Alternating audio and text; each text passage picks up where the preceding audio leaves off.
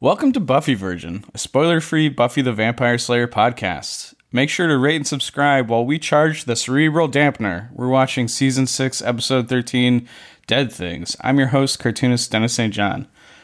Why don't you, the rest of you guys, introduce yourself in any order. Hey, I'm John. I'm always on Buffy Virgin, and I'm glad to continue to always be on Buffy Virgin. Hey, I'm Travis. I'm not the Buffy Virgin. That is going to be Michael. He'll be next. My name's Michael. I'm next. I'm the Virgin. I've only seen Buffy up to Season 6, Episode 13, Dead Things. Awesome. So before we get into Dead Things, we're going to jump back to reactions for Season 6, Episode 6, All the Way. Audience reactions. Michael, why don't you read Garrett's comment? I think Dennis summed this episode up best, referring to Season 6, Episode 6, All the Way. It's the one before the musical. Hell, the podcast couldn't even get a full compliment for this episode. That's how forgettable it is. Side note, I'm going to be more interested in non-virgin reactions for the musical than this. I'm sure he's going to love it, but will the others think it holds up on a rewatch as for how they first viewed it? Side note, when will we be doing Angel S3E1? Now the reaction for that episode I will be interested in. That's coming up. By the time you are hearing this reaction, you'll have heard all of this information. Yeah, it'll be months in the future. And Renee Pope Monroe says, "Gah, you crushed me just a little with that. We might be doing a few Angel episodes before the musical comment. I guess I will sit on the dissertation about Joss Whedon's love letter to the form of musical theater for a while longer." And I was wrong. Do you think that Renee is being like hyperbolic there in that she's saying that she has sort of a rant ready to go about this, or do you think she literally wrote a dissertation about it? Because either one is possible. I hope that it's a literal dissertation. Yeah. Please send us the dissertation. Yeah, I would read that. People love getting academic about the Buffy subject. They do. Yeah, totally. And Kelly Cross over on Facebook says, "You guys are funny. You need a female guest sometime." I agree. Is Kelly 10 out of 10 would agree? Is Kelly suggesting that she should be the guest? I think so. Yeah. Oh, she's welcome. Yep. And we've had female guests from time to time, although not nearly as many as would be ideal, I think. Yeah. And Rich at Dingo Action goes, "Those predictions, though," and then a gif of Charlie Day getting pumped. All right, guys. What is Dead Things about? Let's find out. Oof.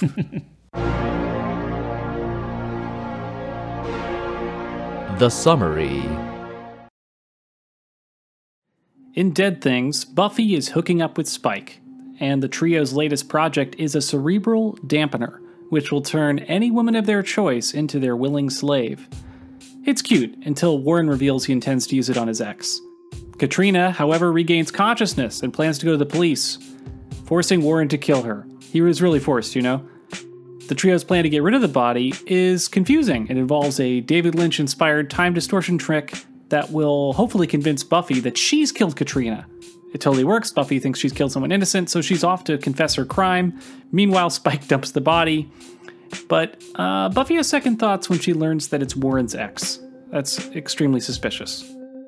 The trio, on the other hand, is mostly pleased to learn that they got away with murder, and this ep ends with Buffy learning that there's nothing wrong with her, and that her friends would mostly be pretty understanding if she was shacking up with Spike, but Buffy would prefer not to be forgiven. And thank you for that summary. Let's do Great Lines. Great Lines. I appreciated Buffy at her job, just trying to entertain herself by doing anything ever. Starts greeting customers with, "Double meat is double sweet." And then she gets a look from her coworker and is like, "Look, I'm just trying." It's just something I'm trying. I love it. I like that her coworker is completely silent the entire exchange. You know, just a line from this fun opening here, or opening-ish. Buffy says, "Is this a new rug?" And Spike, "No, just looks different when you under it." Wow. The amount of rugs in that cave is so many rugs. He obviously robbed like a Turkish family, sultan, right? Yeah. Like, obviously. Like a family rug business. He just totally cleaned out their inventory. I like this line from Buffy and then Anya. That's why time went all David Lynch. Right. Human perception is based on a linear chronology. Being exposed to the Risandi for more than a few seconds can cause vivid hallucinations and a slight tingly scalp. And I liked a line when Tara visits Buffy at Double Meet. Tara goes, "Sorry, I'm late." And Buffy goes, "Time has no meaning here. I'm going on break." Like, to her, it just was so nice. And her coworker's just like, whatever. Mm-hmm. Yeah. Again, no words from the coworker. No reaction. All right, let's do the kill count, guys. The kill count. So we had one brutal human slaying, human-on-human violence. Three demons. Got timey-wimey, stabby-wabby. Multiple trigger warnings for the audience for domestic abuse and rape this episode. So just... get ready, guys. We're going to be talking about it a little, I'm sure. Let's do Weird Noticings of Trivia. Weird Noticings.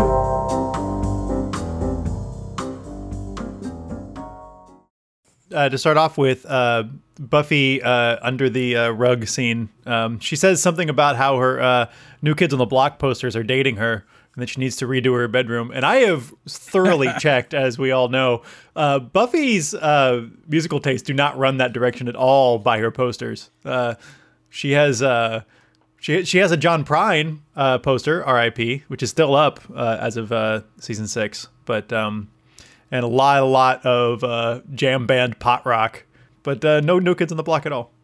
Yeah, When she said that, I immediately thought about you, John. I was like, it's like, John's going to drop the hammer on this claim. Myth busted. Oh, man. Can't she just change her, like, what she's into? Like, when she's talking with Spike, is that okay? No. We know you. We know what you're doing. I mean, I choose to think that this is a sort of a self-deprecating joke that she's making about herself. You know, her. Yeah. She's this definitely is a humorous example to Spike, who is 200 years old and like a giant hipster in his way. Like, I'm sure that Buffy's musical taste might as well be New Kids on the Block, but also like, so they're having sex under those rugs, and I just like, I'm curious. Like, I know that like Buffy and Spike are both sort of superpowered, but does that like include the like hardiness of their skin? Because that would chafe so bad. The underside of an oriental rug as a sex surface would be horrible. That sounds terrible to me. Yeah, I agree. I mean, this sounds horrific. I just couldn't believe how many rugs, and I like, what's a normal amount of rugs in a place? Like, this style of rug, like, kind of disbursement where it's like rug on top of rug is like, you gotta obviously, like, you don't want to have traditional carpeting. Rugs are kind of cool and classic looking. You can kind of get away with this, you know, style. I like it a lot, but it's still it's absurd. And I, well, what's the floor in the crypt? Is it just a mud floor and then there's rugs on mud? Well, this is the sub basement, yes. Right? This is the tomb beneath the tomb. Right. It ain't concrete. Spike didn't put down a layer of concrete. So it has to be. It's just dirt, right? It's either dirt or stone. like there's a natural stone floor there. It has to be dirt. I mean, he dug that shit out like it's Cooper Petey. You know what I mean? Speaking of basements, we see the trio's new lair, and they moved into a new basement. They probably rented this place, but we're like, yeah, we're basement boys. We know it. When they're moving in to the basement, there's the little like cute scene. It's like the last possible moment for us to find these characters endearing, basically. And we get a lot of shots of Andrew's stuff. And I just wanted to go through what Andrew is moving with. First of all, is his records, which I feel like the one you actually like see clearly is Peter Frampton's Frampton Comes Alive, which is a really dorky record to have, which is the joke. But if you look at his other records, he's mostly listening to soul. So there's a soul collection called The Sound of Philadelphia 73, and then there's the Mystic Moods. So I feel like Andrew's musical tastes are a little hipper than he's getting credit for. He's listening quite a lot of 70s soul. In addition, he has a copy of the board game Studs, which is the relationship game of the 90s. Apparently, that's a tie-in to a TV show of the same name. He also has a Nintendo 64 in box in his things. And then, because Michael has a prediction that Andrew will wear another sexist t-shirt, I have to, every episode, every time Andrew changes his t-shirt, I have to go through frame by frame and then Google, like, because he always wears a shirt over his t-shirt. So I have to find, like, the couple of words that are visible and then try to Google them in combinations till I find the exact t-shirt that he's wearing. But it totally paid off this time, because the t-shirt he's wearing has a picture of Albert Einstein smoking pot, and it says, "I blew my mind and became a genius. Amsterdam." That's a really, really tacky, horrible tourist t-shirt from Amsterdam. I like that. That's kind of, it's such a roundabout reference. It's not quite like directly, I mean, I guess anytime you're holding a cigarette or a smoking instrument in a t-shirt or something, it's like, that's probably pot. There's no reason to be just be smoking a cigarette. And then Amsterdam is really the tell. That, I mean, that's just, it feels like of an era. Yeah. Back before pot was legal everywhere. You only could smoke legally in Amsterdam. We also saw the return of Jonathan's magic bone. I didn't know we'd ever see that again. I was saying, don't mess with Andrew's vinyl, Jonathan. This was back when the characters were still, like, somewhat redeemable. It's weird. This episode, it's like you want to skip until, like, the horrible thing happened. So I want to talk about this moment where, Tara, like, Buffy has apparently agreed to meet Tara at the Double Meat Palace, and there's this moment where Tara's like, "Oh, so what did Willow do?" And I just feel like that says this, like, really sad volumes about Buffy and Tara's relationship, which is like, Tara knows who she is, like, she knows what her relationship to the gang is that, like, these were never really her friends. Yeah, that's sad. I feel like is what that says, and it's really sad. It's really heartbreaking, and like. Buffy sort of proves her right about that, where it's like, oh no, I'm not contacting you because, Willow did something bad. I'm contacting you because I need a favor. Like, and also you won't talk to any of my friends, so I don't have to worry about it getting out. Like, oof. Yeah, I was thinking it from Buffy's perspective of treating Tara like the therapist she needs now, because she can't really talk to her friends, and Tara is outside of the friendship group now. A good choice. Like, Tara's super... like, handles all of it, like, especially in the later scenes. Oh. She's very emotionally mature. Yeah, it reminds me a lot of how Tara helped both Buffy and Dawn when Joyce died. Yeah. Yeah, Tara really shouldn't be hanging out with any of these people because she's like, too good for them. She's just twice the adult they are, right? Tara dating Willow is, like, sort of the emotional maturity equivalent of Buffy dating Spike. It's just, like, there's this big age difference, but with it's just sort of emotional age difference. Yeah. So, not to be a jerk, but that suit that Warren wears is not fancy. I feel like I just need to really make that clear. Like, it looks like a really cheap suit. Like, I think they were trying to pretend that it was fancy or something. Yeah. But that's not like a fancy or nice suit. He's going to like a grown-up mature bar. It fits his pickup artist aesthetic. Like, but it looks so cheap from a mile away. Also, so anyways, like, just. Apparently fitted suits just didn't exist in the 90s, if I've learned anything from watching Buffy. Like, it is weird because, like, you're right, because other clothes fit. It's like, why don't all clothes just not fit on humans on Buffy? Yeah, the oversized suit or the, the suit off the rack. I mean, I think we didn't grow up in an era where we even thought about going to tailors, but then, like, I just watched The Italian Job last night, the Michael Caine Italian Job. And not like the right one. No, it wasn't. And, like, as soon as Michael Caine gets out of jail, first stop, the tailor to get some amazing suits and look like freaking Jude Law of the late 60s. It's amazing. Like, Warren spends no time getting dressed for this part. This is like leftover prom dress up clothes. Which is still how I dress, honestly. But tailor that stuff, dude. Yeah. All right. So then he hypnotizes his ex-girlfriend. Jonathan and Andrew genuinely seem to not comprehend what they're doing to Katrina. Like, they don't comprehend the whole thing that they're doing, that they're excited about. And, absolutely. when she awakens and confronts them as like, this is rape, they are shocked by that. Yeah, no, I mean, it's the equally to which the spell on her breaks, like it's like a spell that breaks on them. And I feel like that is the most chilling part of this episode, because I feel like there is a part of that which feels like, that feels really real. Yeah. Like that idea of like, you just, they've just put the idea that she's a real person somewhere else in their minds. And that's what allows them to do this violent thing. And it also like works because like, the show doesn't drop any hints that the show is going to take it seriously. Like up to that point, like bazoom buzz, like we're there with them and we're laughing along with them and we're encouraged to find these characters endearing and funny right up until that exact moment. And so this is like this massive cold water is thrown on it. I actually think it's a really, really, really well constructed moment, and it is really chilling and really upsetting. Yeah. Well, let me clarify that, John. I would say like the show wants you to be thinking that it's a funny like evil caper gang when they're like kidnapping this lady and hypnotizing her, but like we're not really feeling on board with that as a general plan. Like I'm not excited about the whole plan from the get-go. Like, well, I'm not. I just want to clarify that. I know. Yeah, obviously not now, especially watching this for the second time or watching this now, being the human I am now.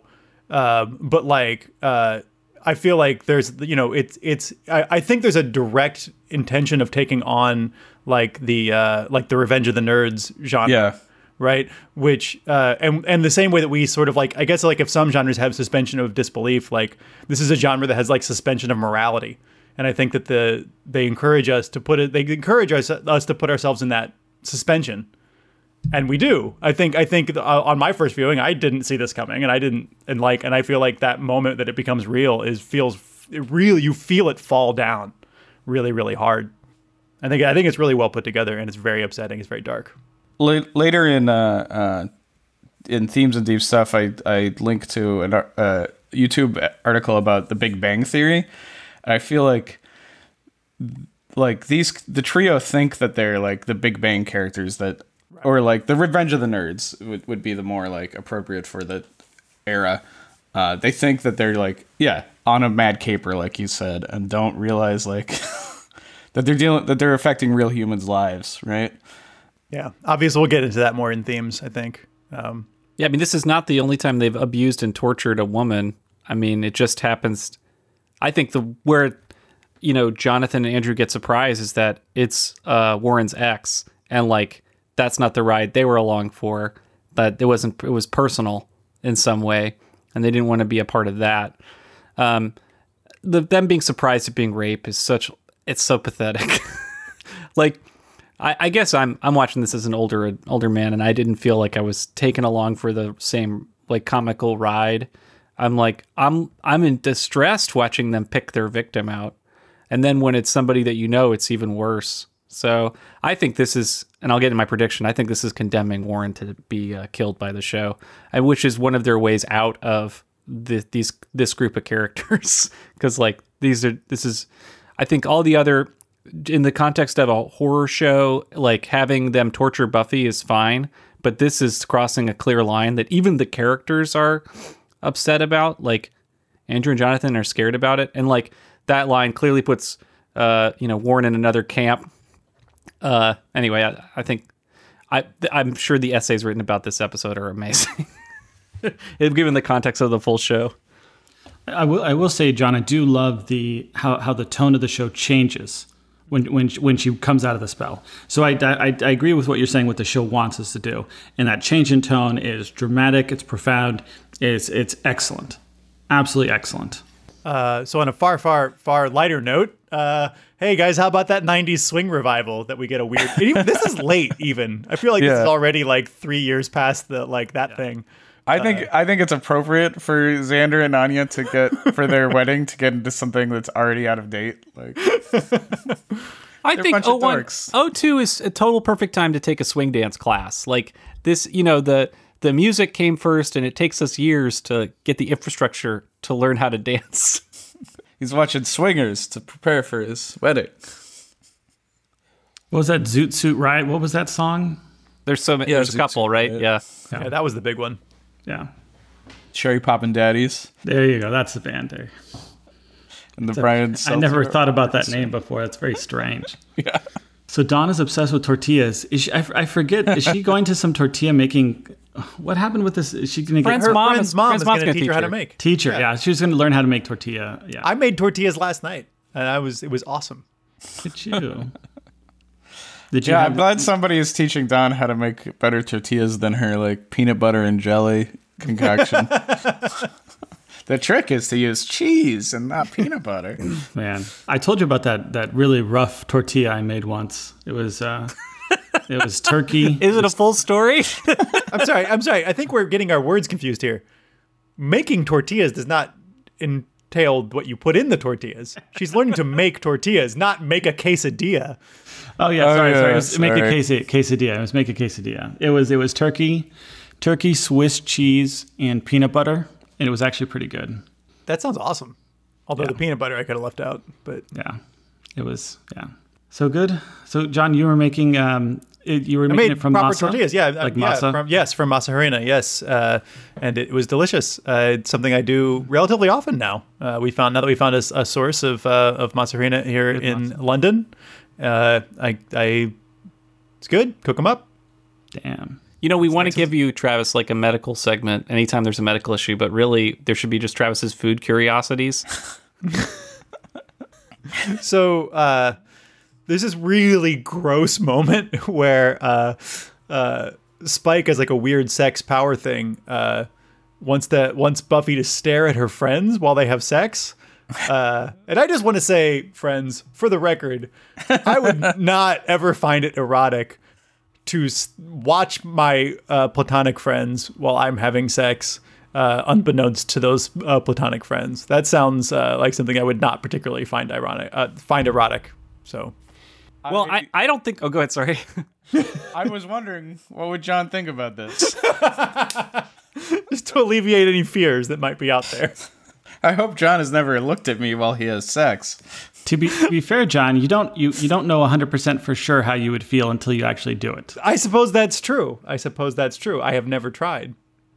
Yeah, well, this could be like the avocados or asparagus of sex. You know, like, you know, you just, if you've never tried it, how do you know you don't like it?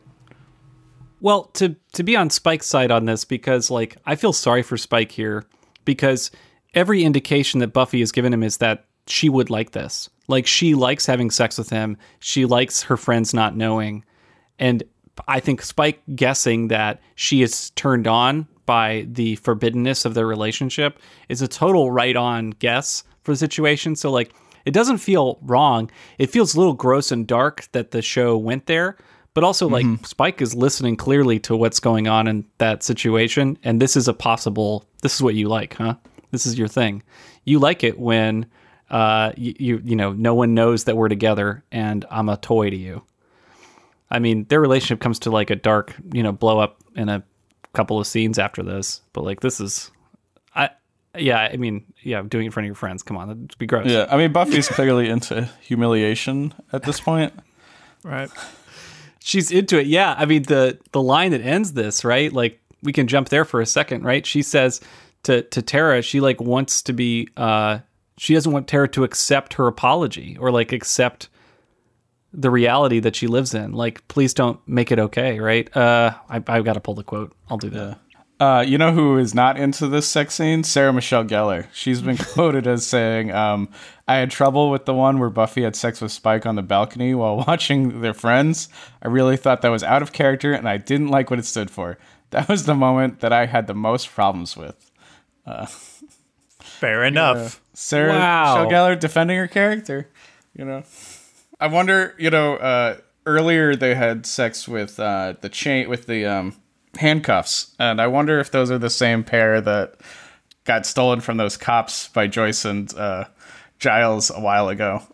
Oh yeah, I almost made a joke like those cuffs have seen a lot of Summers action. That's like a Summers fetish. Yeah. I feel like when he shows her the handcuff, there's an obvious joke there to be set up. It was like, angels were bigger. Oh, that's right. There was a whole shackles thing with Angel that was true. He had freaking manacles, man. Got these little cuffs. Yeah, so at the end of the episode, Sarah Michelle Gellar says, "Please don't forgive me. Please don't." She doesn't want to be forgiven, right? She wants... I mean, I would love to talk about this separately, but we'll get there, I guess, about her feelings about herself this episode, which are insane. Yeah. Because she thinks that there's something wrong with her, which is why Spike can, you know, get to her or can hurt her. And so that's what she wants Tara to investigate. And then, like, she, of course, confesses to their relationship, too. And Tara's assuming it's rape. And Buffy doesn't completely lead her to believe it's not. Okay, so this crazy plot to frame Buffy that comes together with the time distortion demons that I assume Andrew summoned, right? And then you have Jonathan also, like, putting on the guise of Katrina, right? In order to make her look alive when they have the dead body at the same time. I mean, this is so crazy. Like, Buffy is completely framed. There's no way out of this. Yeah. Like, this whole scene is wild. It's so outside of what Buffy usually looks like. I was like, This is the first time in a long time it's really felt like a horror show, which, you know, the show has the trappings of horror, but it rarely actually, like, goes there. And, like, this feels like contemporary horror movie to me, like, in the middle of this episode, you know? Well, yeah, the time distortion. Oh, go ahead. Sorry. I was just, the thought that just popped in my head was that, like, I'm thinking about, like, how, you know, the opening scene of the first episode, where it seems like a very cliche sort of horror show, and then, like, you have this, like, reversal, and then that, you know, the show is built on this irony that, like, of in the first couple seasons of making fun of, like, horror tropes, but secretly it's a comedy, right? Or, like, but really it's a comedy.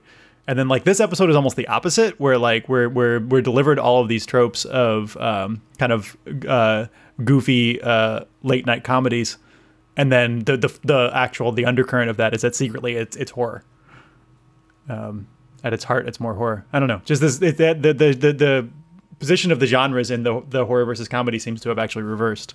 Well, the time distortion demon, the way that scene is shot, I mean, it's a really powerful, like, scene, because I mean, as a first-time viewer, I was surprised by it. Like, I was like, did I miss something? Like, I thought there was something wrong with the Hulu episode, like it was cutting, right? Because it takes a second before, you know, Buffy recognizes what's going on, because it just, the way it's cut just back and forth between these different time zones, like, and the fact that we don't hear the trio discuss this plan to, like, do time distortion stuff. And since we've seen him do it in the past, like, I was like, oh, this is how they're gonna plant the body.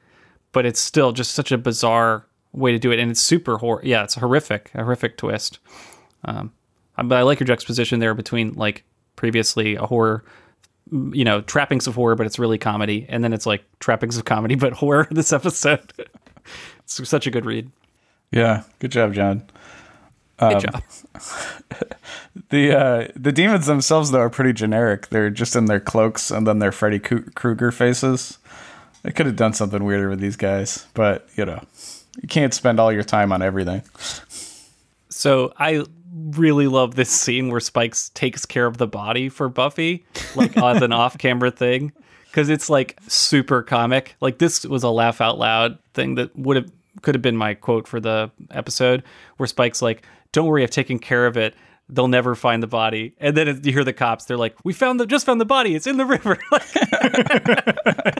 And he's just like, "Doe," you know, just like doe face. Oh, it's so good. Yeah. How is this multiple murderer so bad at hiding the body? I mean, when you're a vampire, you probably don't really worry about, like, foiling the cops. I feel like this might be his first time of, like, seriously having to do this.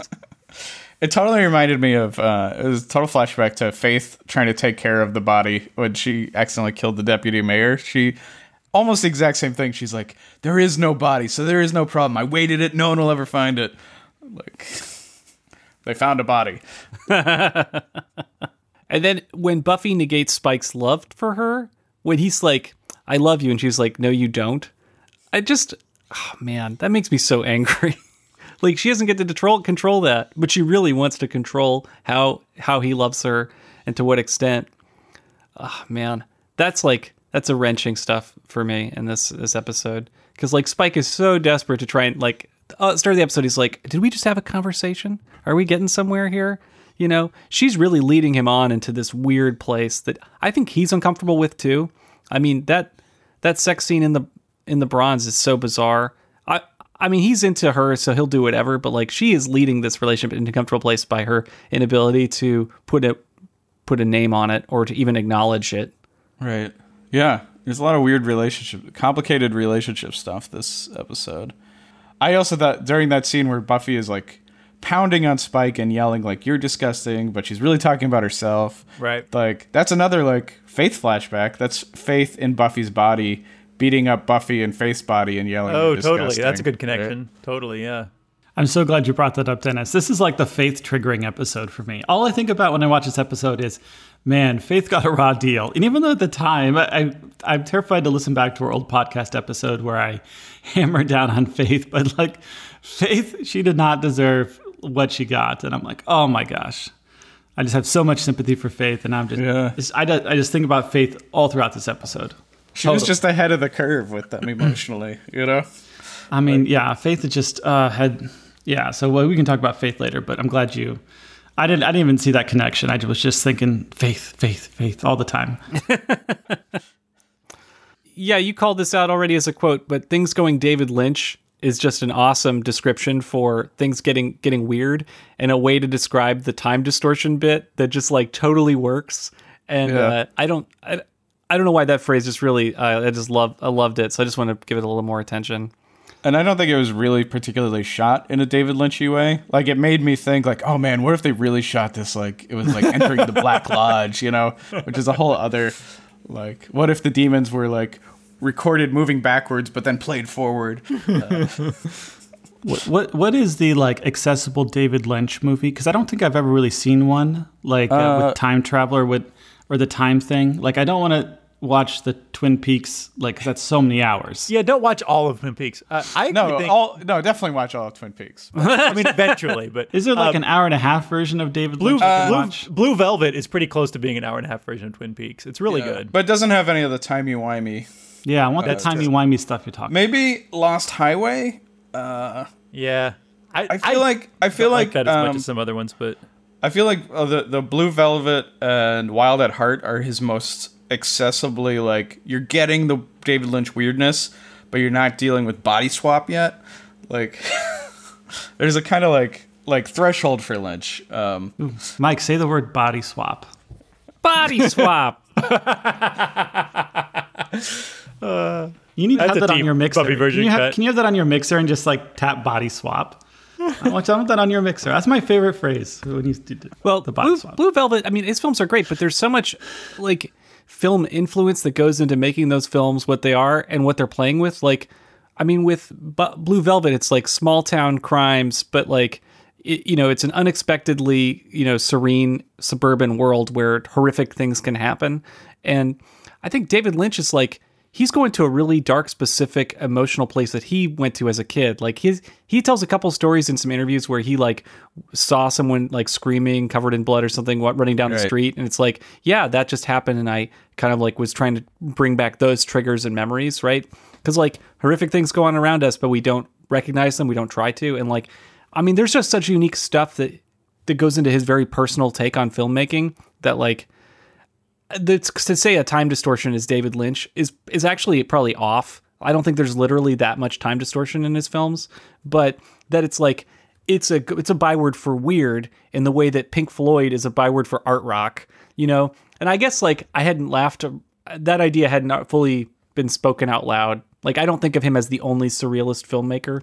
Yeah, but I guess if it's like if you're gonna call out, you know, where pop culture thinks weirdness is, it's David Lynch, Salvador Dali, and Pink Floyd. And that's the weirdest that shit gets. Yeah. Which is a disservice to all of those artists, right? And completely to all the people who are not them as well. I mean, it's not really a disservice to Dali. That's the image he was promoting. Yeah, fair enough. Have you watched Joe Dorowski's Dune, that doc about... I haven't, actually. Because, like, Jodorowsky tried to get Dali to play, like, Baron Harkonnen or someone. But it was just such, like, well, we have to out-weird each other. Like who's the weirdest? Like, it really made it feel like Dali just knew his image and that was his promotion. Like, right. Yeah, I bet both of them were completely insufferable to be in a room with. God, yeah, could you imagine? I love both of them, but... would not want to deal with either. How do you out-weird somebody? Is it because staring contest is about as weird as I go, and then how do you go weirder than staring contest? I think it's making insane demands. Like, right, he wanted to be the highest paid actor of all time. Wasn't that the story in the film? And then so he was working it out to be the highest paid actor per minute on screen, or some other weird formula that he was demanding being figured out for him. Yeah, exactly. Yeah, it was like, okay, if we reduce his role to 4 minutes, then he's getting played like X per minute. $1 million a minute. Highest paid actor of all time. Yeah, so Buffy's confession to Tara at the end is amazing. Please don't forgive me. An amazing way to verbalize not accepting her own bad choices. Yeah. Like, she doesn't want to be the person that's sleeping with Spike. She clearly enjoys it. Doesn't want... is trapped in an incongruent version of herself and then the reality of what she's doing. And that kind of acceptance, I mean, this is mental illness. I mean, this is insane. I think it's really important to me that Buffy she recruited Tara to like do a psychic eval of her. And she wanted to find out she came back wrong.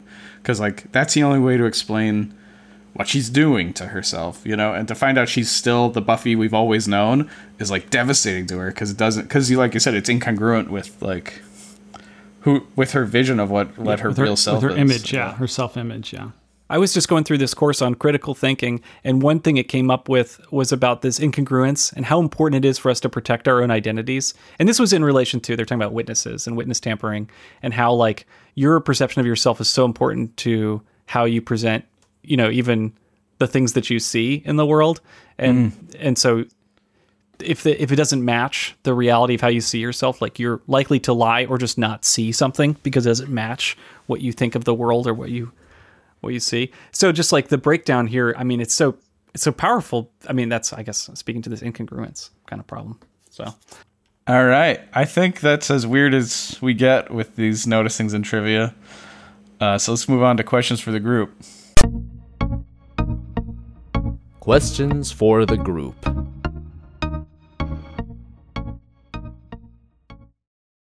Okay. First question for the group. Dead Things.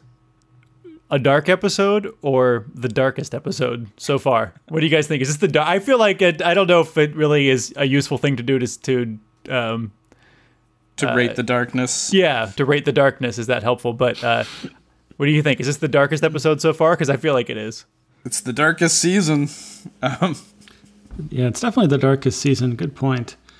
Let's go. We'll go quickly season by season. Season one, I don't think anything really has been darker than. I mean, there was that love potion thing. Always strikes me as so dark. That's season two. Is that season two with the love potion? Okay. Right, the one where Xander, everyone loves Xander. You mean? Oh yeah, I guess that's season two. Yeah. Yeah, I feel like season 2 wasn't ready to acknowledge how dark a love potion is, and season 6 is, right? Yeah. Yeah, how much difference is there between Andrew or Jonathan and season 1 or 2 Xander? Yeah, none.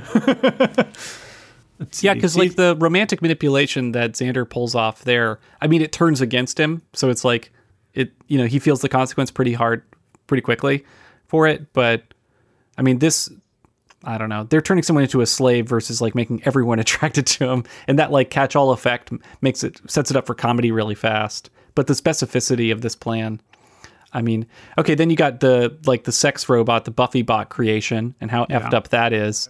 And that turns into, Spike's plaything. But that gets the long enough storyline that we get to Buffy bot being a useful decoy when we're fighting, at the end of season 5. And Gingerbread Men was pretty dark in season 3, where they try to burn those people, burn the witches at the stake, right? Yeah, Gingerbread. That's pretty parents dark. Turning against their own children. Yeah. That's pretty dark. Yeah, but that episode has Moo. That episode is also focused on comedy. It's interesting to think like the Amy the robot one. Like Katrina's in that, and it looks like she dies in that, but like literally, I think that the only reason that they don't kill her is so they can kill her later in this much darker way, right? Angel murdering Jenny Calendar, cold blood. Yeah, that's pretty horrible. Yeah, But it's just, he just murders her. He doesn't psychologically manipulate her before like this, so that's worse. Yeah. Yeah, it might be the worst, John. Good call. I think it probably is, yeah. Darkest. Darkest, yeah. Because it's such a twist. It flips so hard. I mean, that... And to John's point, it takes characters who were previously not evil and firmly, you know, stamps them with, you know, 100% evil, right? Alignment shift, yeah. USDA, 100% evil villain. That's one of the big tragedies. You know, Jonathan going from this... Mike, can you imagine Jonathan, this character we were all just geeking out and so happy about, right? We're like, oh, look at Jonathan. He's season one. He's season two. Like, he almost kills everyone, right? Jonathan is the shooter. That right? No, he's going to kill himself, right? Yeah. Yeah, you know, Buffy saves his life. Yeah. Earshot, yeah. And, you know, happy-go-lucky Jonathan. And now it's like, no, this guy grew up to be a complete villain. A complete, evil person. Cool. I got a throwaway question next here. Who do you enlist to help you telepathically manipulate your ex? And you guys, you're my friends. You'll help me, right? I mean, can I say I wouldn't do that? Is that an acceptable answer? Can I say? Is there a pass? I mean, just I don't think they know that they're going to manipulate the ex, right? That's the only reason they enlist. I just wanted to call out that part because that part is like.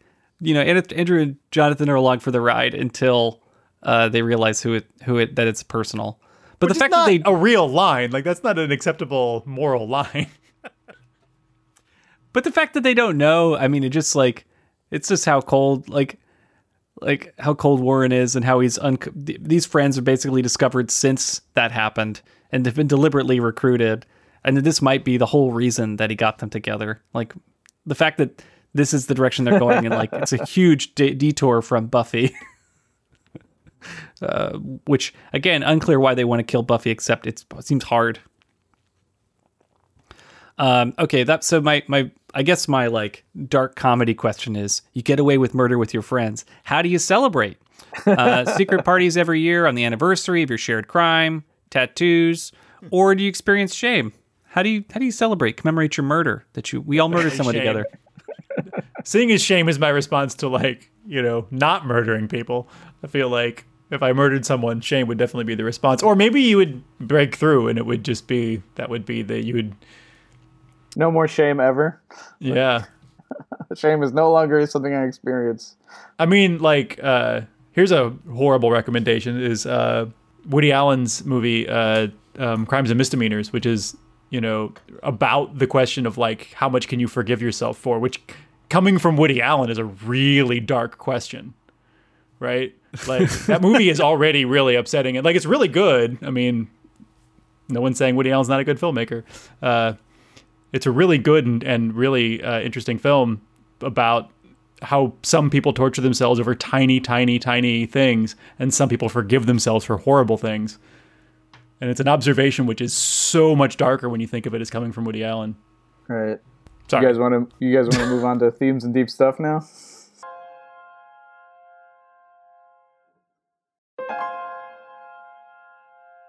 Deep stuff.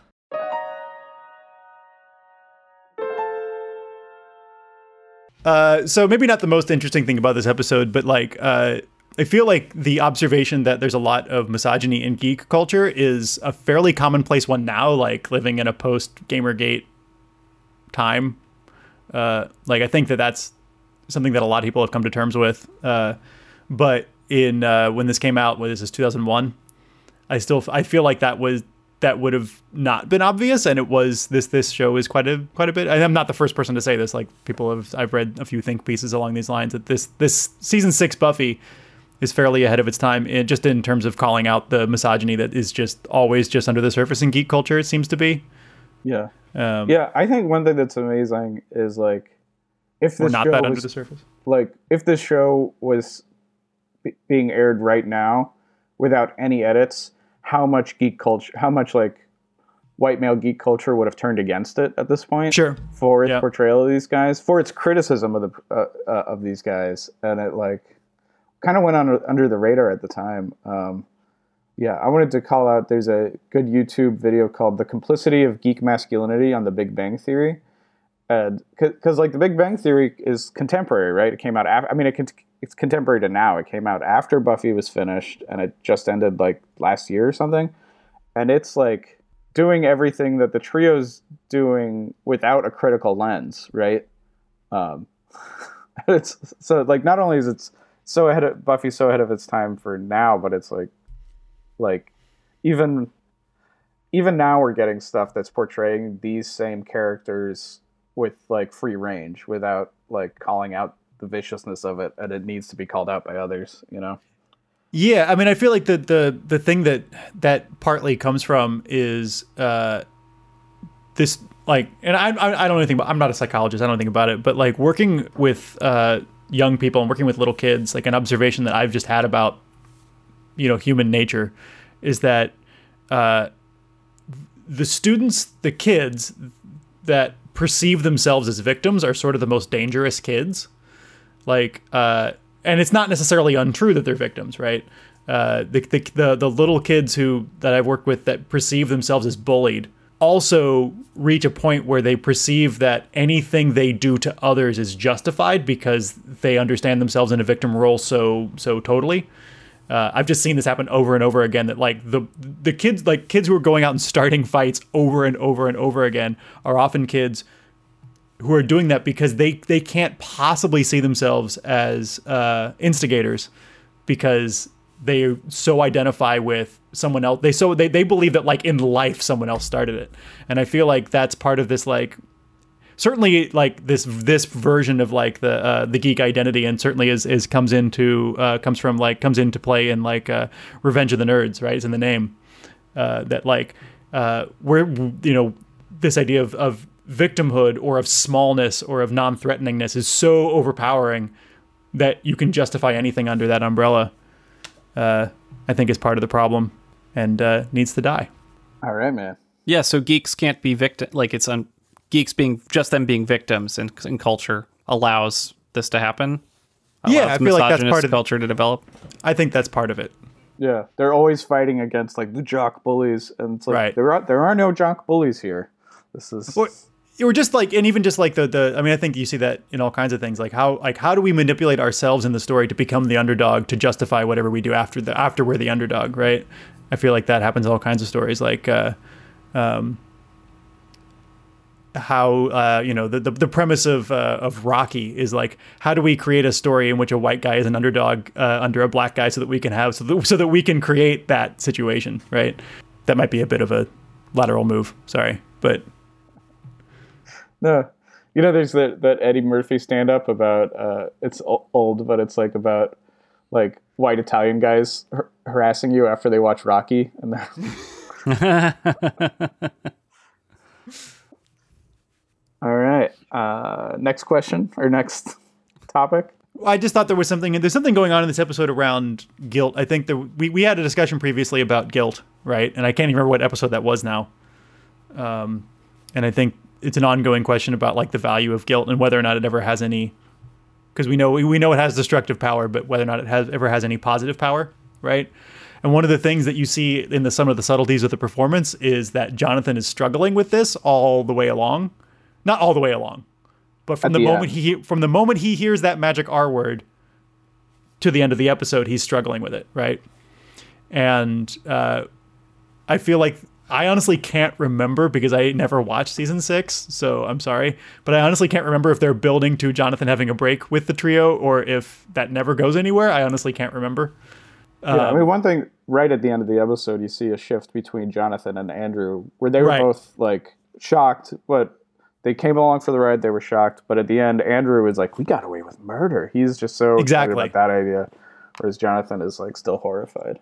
Yeah, exactly. So I feel like it'll be interesting to see. I just want to, you know, it'll be interesting to see whether or not Jonathan's guilt has any value, right? Yeah. And the question of whether or not he's just consoling himself by at least saying that he's not like his friends who don't feel bad. But does the same things. Yeah, when we were talking about guilt before, I think I brought it up partially because Buffy was feeling so guilty in her mind for something she thought, and that was the trigger for me. That's right.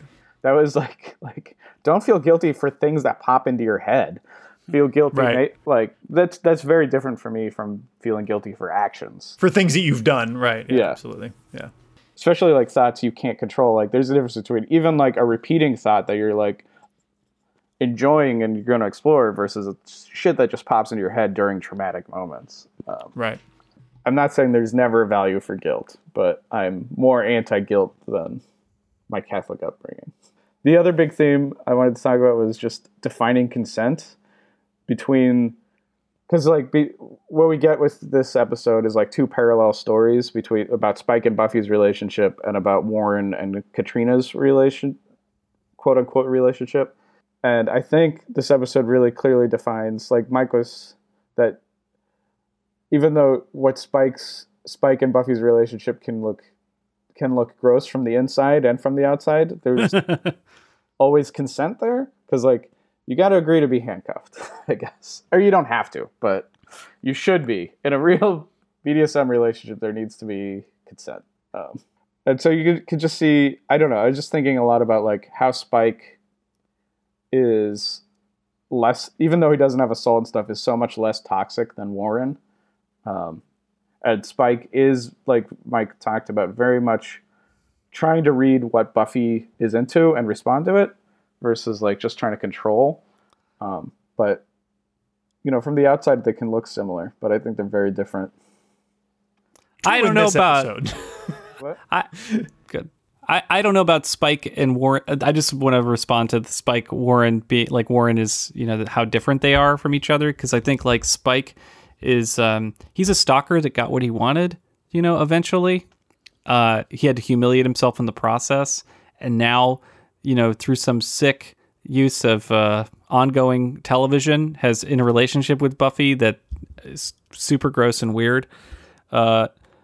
I think like Warren is just moving much more quickly than Spike. Probably all of the horrible thing Spike has done probably could be compressed into one episode that would feel like this or worse than this. But because it's a little bit over time, we're more comfortable with the insanity. That's true. Yeah. I don't think Spike is that great a person. You know, I'm still enjoying the character. I mean, this is the dance this show forces us to make. It's a horrible feeling. He might be a soulless beast, but damn, he's charming. I mean, I'm going to totally go back on 5 seasons of my dislike of Spike and say Spike's a great character, like a great foil to. I mean, it's not really even a foil to Warren because he's been on the show much longer, of course. But I mean, I don't think Spike is doing anything inherently wrong with his relationship with Buffy. It does appear to be consensual. Now, let's remember that Spike did kidnap Buffy and have her chained up, and that was definitely not consensual. Okay, that was before. That was a whole season ago. That was a season ago. But like the current thing is, it seems very consensual. I don't think he's doing anything gross to Buffy.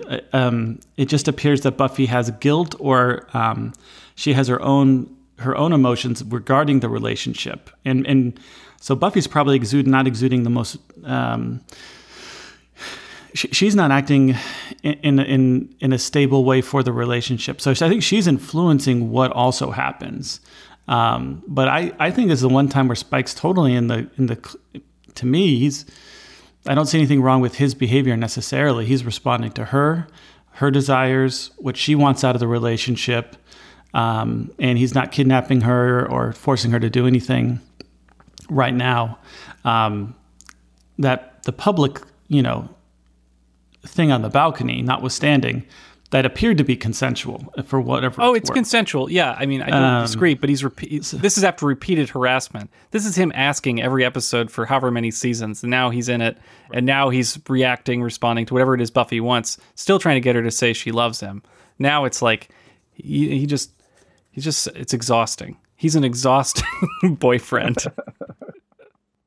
Travis, I think you have a really interesting final theme. Oh, yeah. And of course, when I saw this, I couldn't just help but think how Buffy, you know, thinks she accidentally kills this girl and then like goes to Dawn's room, wakes her up and says like, Dawn, I love you. And I can't remember if she says I have to like go, I killed someone, I have to go confess. Like Buffy's sense of moral code is still so incredibly strong that like at this point, after how many apocalypses, and Dennis can ask what's the plural, that within hours or within like minutes of thinking she accidentally killed one person accidentally during a crazy, confusing fight, she's like, I have to go turn myself in.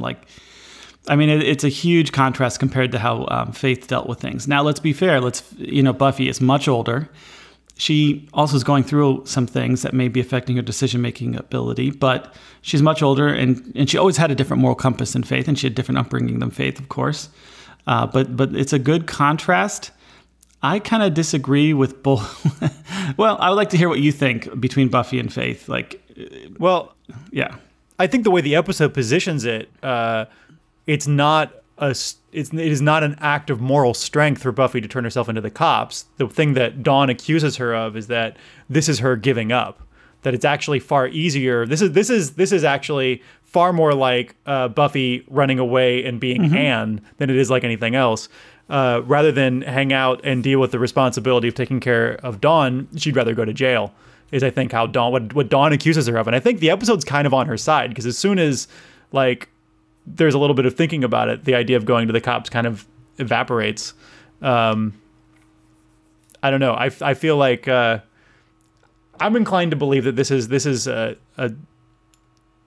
symptom of Buffy's depression, the immediately going to the cops rather than masquerading as sort of moral fiber. I don't think it's moral fiber at all. She wants to be punished, right? Yeah, exactly. She wants to be punished. Yeah.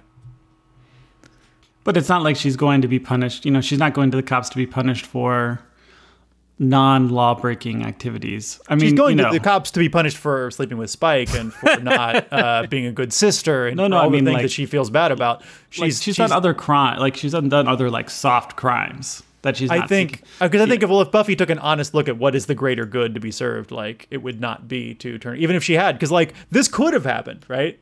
That's the thing that I kept thinking is given the way Buffy lives her life and the fact that she is out there every single night, it's a dangerous job, right? Yes.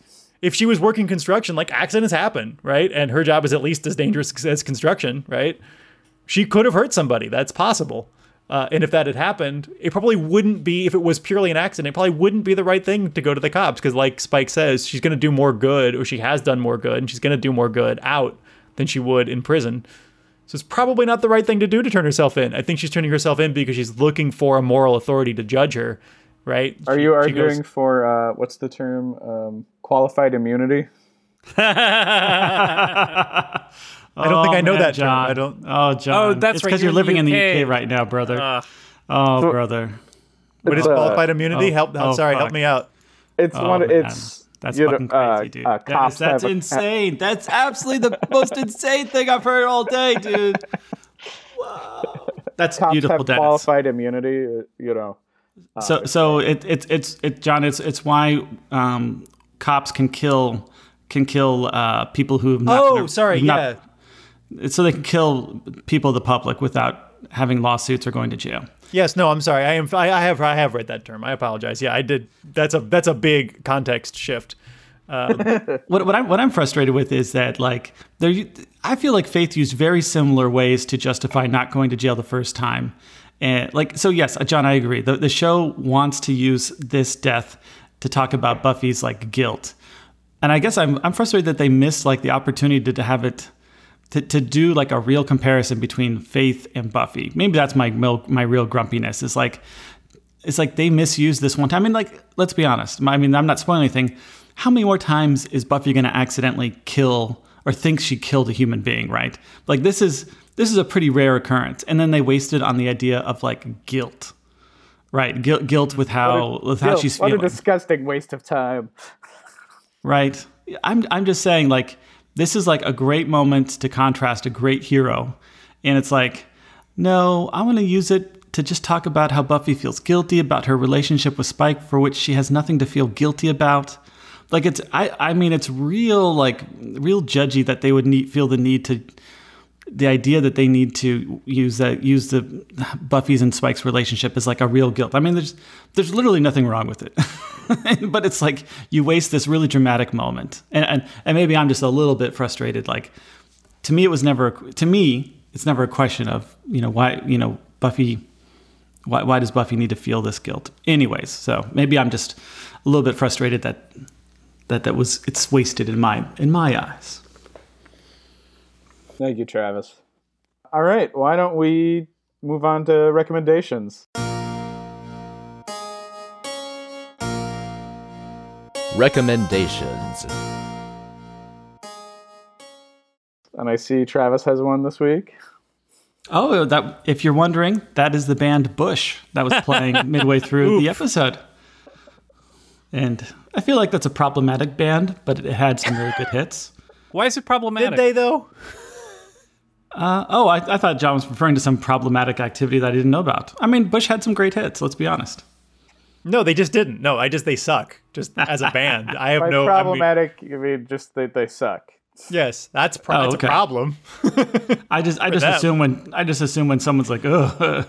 I'm no, like, oh, okay. No. There's something I didn't know about the band. Even in the 90s at their height, I could never understand the appeal of that band. What's their big hit? Glycerin, Breathe. Yeah. I mean, they doesn't want to come back down from this cloud. I really like them because I think they're kind of like absurdist horror like they just general angsty British lyrics. There's that kind of whiny 90s grunge vocals that was just like really grunge horrible. Vocals. Yeah, that's great. Yeah, it's like just emotional grunge vocals. It's like pre-emo stuff. I mean, it's great. I feel like it's like Super Mario 3 versus Super Mario World, and the Super Mario World is Radiohead, right? That's like the British band that succeeded them. Am I thinking about this right? I mean, they're contemporary, but Radiohead was really having records first, right? Radiohead. Well, I guess Radiohead blew up. Radiohead really blew up, and they stayed relevant, maybe. Well, yeah, because they're the art rock that was like deep, like had some substance. Versus, I think Bush's art rock that didn't have any substance. And I think so that's how we can think about Bush versus Radiohead because they're both British bands. Oh yeah, sure. Yeah. And then Oasis is like, we're trying to be the Beatles, but we're kind of dirty and mean. Oasis is just, yeah, they got rid of themselves. I mean, they can't. Okay. So yeah. I guess you could try to, if you wanted to, you could listen to Bush and then listen to Radiohead and decide which camp you're in. It's a binary choice. I like you setting this. I mean, this is a good try. Good on you to try and set this up as opposed to. I'm trying to help people make a binary choice because I wonder if John likes Radiohead, and I bet John doesn't like Radiohead actually. John's too hipster for Radiohead. I am. It's true. I've never understood the appeal of Radiohead either. I like, but for different reasons. Radiohead. I know, Mike. I'm just playing. I feel like, Kid A and Razorblade Suitcase. I mean, just really phenomenal. But not binary. But I mean, maybe I think just Bush made songs that sounded emotionally like they had a lot going on in them, even when they didn't have very much. Like Gavin Rossdale's voice in those, he's really able to bring out what sounds like emotionally transformative kind of moments.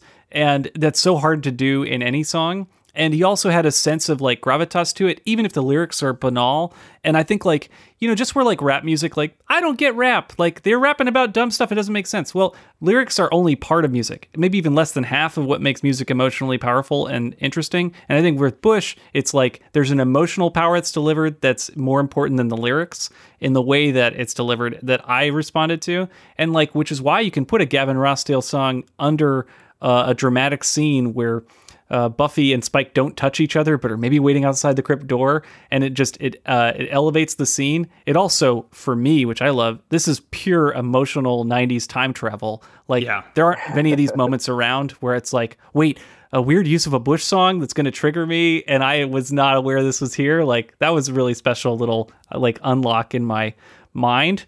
I like that a lot. But I didn't know you brought it out, Travis. Yeah. And then, well, maybe like Bush is like Gavin Rossdale's a great performer, but like, it doesn't mean he's a great songwriter. So like, it's interesting. Like he's got his own superpower, like, but you know, there is like a literal appeal like to Bush, you know what I mean? Yeah. I have a hard, like I would say Radiohead's probably the much stronger songwriter, the much stronger composer. Yeah. And again, they're doing different things. Yeah. I mean, I think Radiohead tends like their lyrics could be more political, and I think Bush could be more just straight up emotional, but it will get there with lyrics that make no sense. And I appreciate that about what they've been able to do. Yeah. They could be singing in Italian. Do you know what I mean? Like No, they're talented. That's why I like them. That's... What does our audience think? Are you Bush or Radiohead? But are you Bush or Radiohead? So my recommendations, I recommend, and these are weird recommendations because I was thinking, because this is a rough movie. I mean, this is a rough episode, so I recommend Irreversible, even though like that movie is hard to watch. I don't super actually recommend you watching it unless you're really in the mood for darkness. But it fits a lot of the same themes that this episode does, like controversial rape, weird time travel weirdness. It's weird. I saw the movie in theaters. Wow. Yeah. I don't think I did, but I feel like I've seen that movie with you guys, but I don't know. Memories, man. It's very difficult. It's a difficult movie to watch. Yeah. It's a difficult movie to watch. I give it the same like warnings that this episode has. In terms of like the comedic version of this shit, there's like Stepford Wives, the original, also is like, I think that's the fantasy Warren is operating under. Right. Is like trying someone to create, who took the like, entire wrong message from that film. Yeah. He's like, yeah, I just want a robot wife. My real ex-girlfriend. I want the perfect version. And I also think that the trio probably watched Dr. Goldfoot and the Girl Bombs and were like, yeah, that's part of why I want to be a supervillain. So there's a couple of Dr. Goldfoot movies. Dr. Goldfoot and the Bikini Machines has the better song, but Dr. Goldfoot and the Girl Bombs is directed by Mario Bava. Both star Vincent Price. They're kind of entertaining in that weird way. But they're 60s camp. And then the comic Click by Milo Manara is also like what the fantasy version of what Warren's trying to do is. A woman gets implanted with a remote control that when it gets pressed and turned up makes her horny to like beyond reason.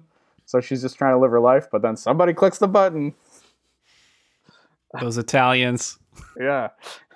So those are my recs. Maybe not all the, easiest to watch or whatever, but that's what I got going on. Let's do predictions.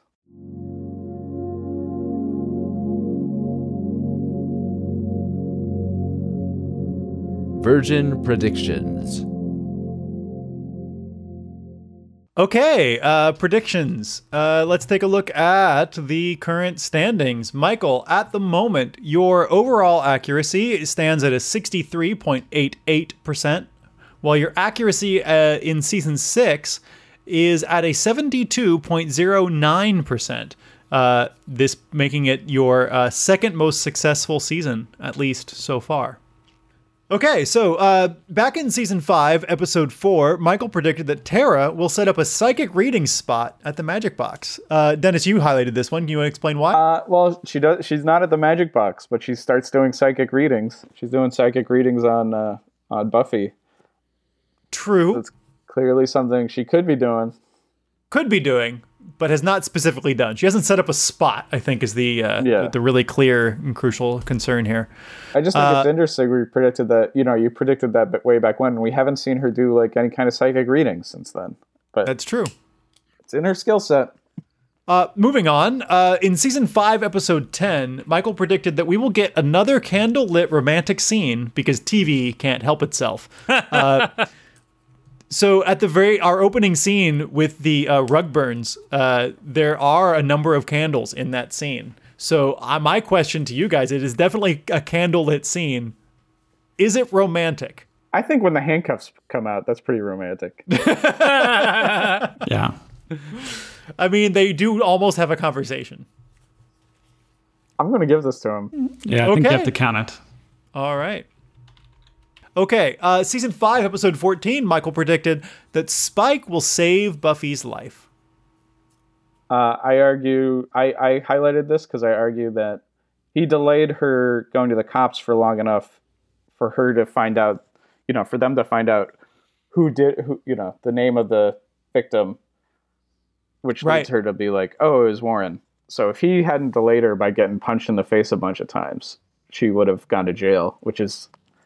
Is not saving someone from jail the same as saving their life? Yeah, it's ruining her life. Okay, Travis, what say you? I'm not worried about this prediction. We can certainly grant it now if we wish.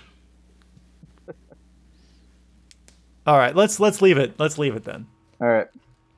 Okay, so season 5, episode 18, Michael predicts that Buffy will get a pass from her friends to do something messed up because of her mom passing. Now, I'm specifically thinking about Tara here, where Tara seems to be doing just that.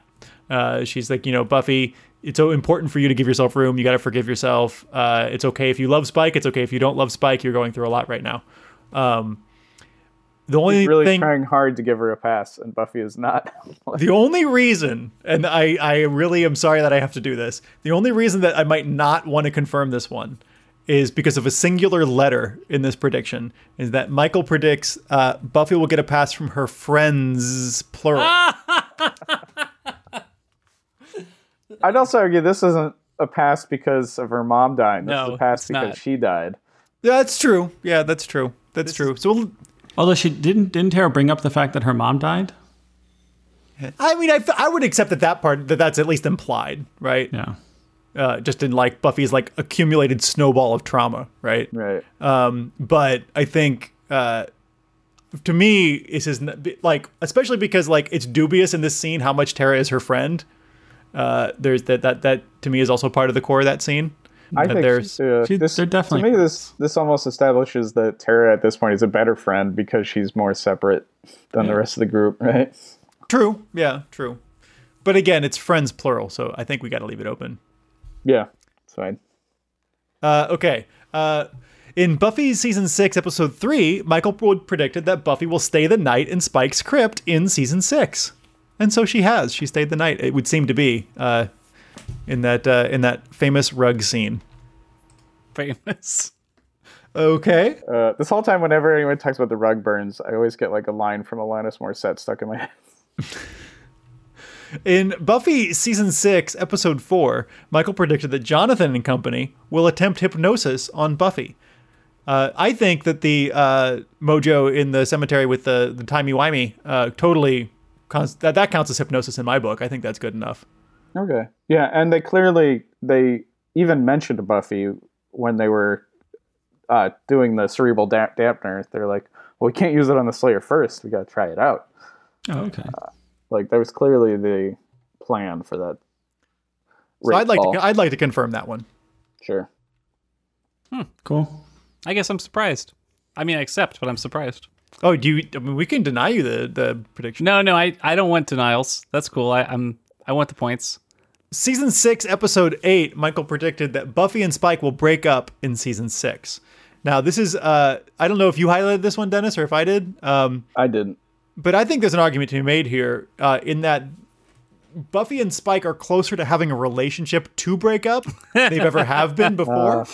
And my like problem with this one is that Buffy and Spike seem to only have breakups and never have a relationship up to this point. And they almost feel like they have a relationship. Yeah. And when she punches him in the face, maybe that's their breakup.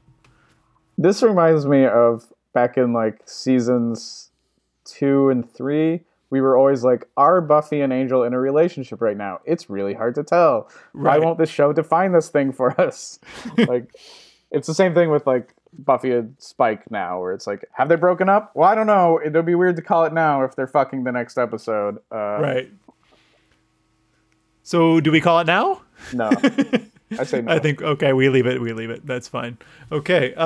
Buffy season 6, episode 12, Michael predicted that Buffy will appear to work another shift at the Double Meat Palace.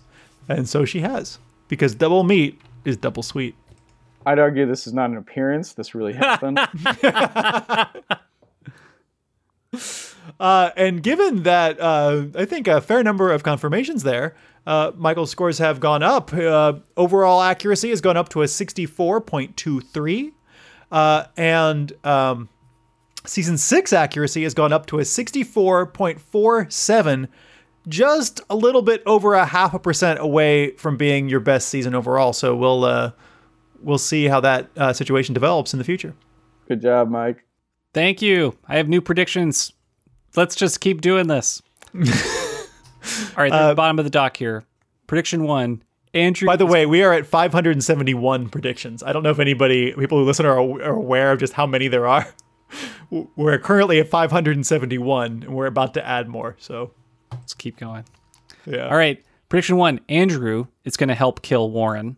Jonathan is going to help kill Warren. Now, I have these as two separate predictions because I don't want to just say Andrew and Jonathan, because I think if I do that, there's a chance that one of them won't help or support, but I'm certain one of them is going to help kill Warren. Jonathan is going to jail. There is no way out. They've committed a murder together, and Jonathan is clearly a weak link. I don't know how he's going to confess, but he's going to confess at some point, so Jonathan's going to jail. I have a super, but before I get to the super, I think Buffy's going to tell the Scooby Gang that she and Spike were having sex. I was going to say about having a relationship, but clearly we're in a relationship together, not going to happen. Putting labels on this thing, the show doesn't want to deal with it. This is what it is. What we're experiencing now, this is the relationship. So her saying this relationship, not going to happen. And then for the super prediction, Warren is going to die in season 6. There's no way out of this now, Warren. You fucked up. And whether Andrew and Jonathan, kill him, snuff him out because he goes too far, or, I don't know who. Andrew does seem like he's more on Warren's side. Like he may end up going down along with Warren, but, a different writer could spin this a different direction. So, just going to keep with this one. Warren's going to die in season 6. That's my super. And I'm doing that for points. I've been Dennis St. John. You can find me on Twitter and Instagram at Dennis Comics, DennisComix. That's also my .com, where you can buy my minis, my mini comics, my graphic novels, etc. Thank you one and all for listening and talking to us at Buffy Virgin. Don't forget to rate us, and we hope you're subscribing. You can watch us on YouTube. Our Twitter is Buffy @BuffyVirginPod, and Instagram is BuffyVirgin. And we'll see you in hell.